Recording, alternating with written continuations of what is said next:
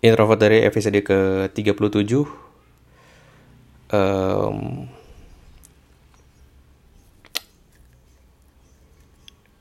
Ada sesuatu yang tadinya gue udah rekaman tentang episode ini, episode ke-37 ini panjang lebar, udah setengah jam juga, cuman sepertinya ada kata-kata gue yang setelah gue review ya, sepertinya ada kata-kata gue yang tidak layak untuk di-share di podcast ini. Ini juga sepertinya karena kondisi gue yang lagi bosen-bosennya di rumah, lagi stres-stresnya ngurus anak, terus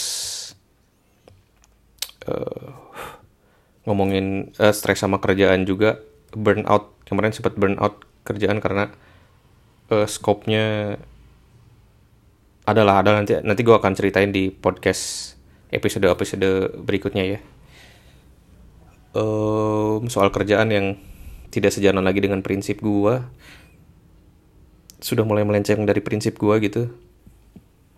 Nanti akan gue ceritakan, cuman karena kali ini rekamannya gagal,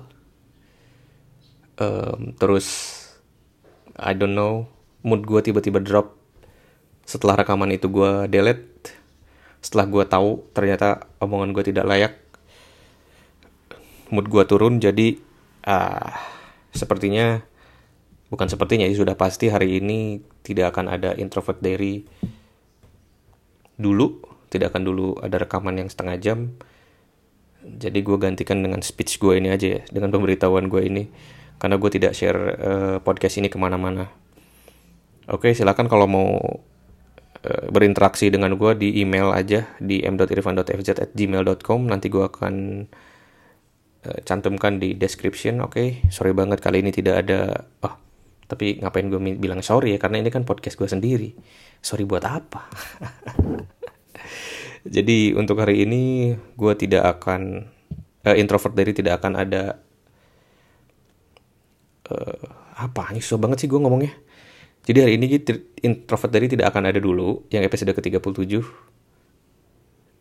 Kita akan ngomongin lebih banyak lagi di episode berikutnya, oke? Thank you, silahkan email gue untuk share ide-ide untuk yang bisa gue bahas. Terus kalau mau cerita apapun itu, silahkan email gue, oke? Thank you, bye.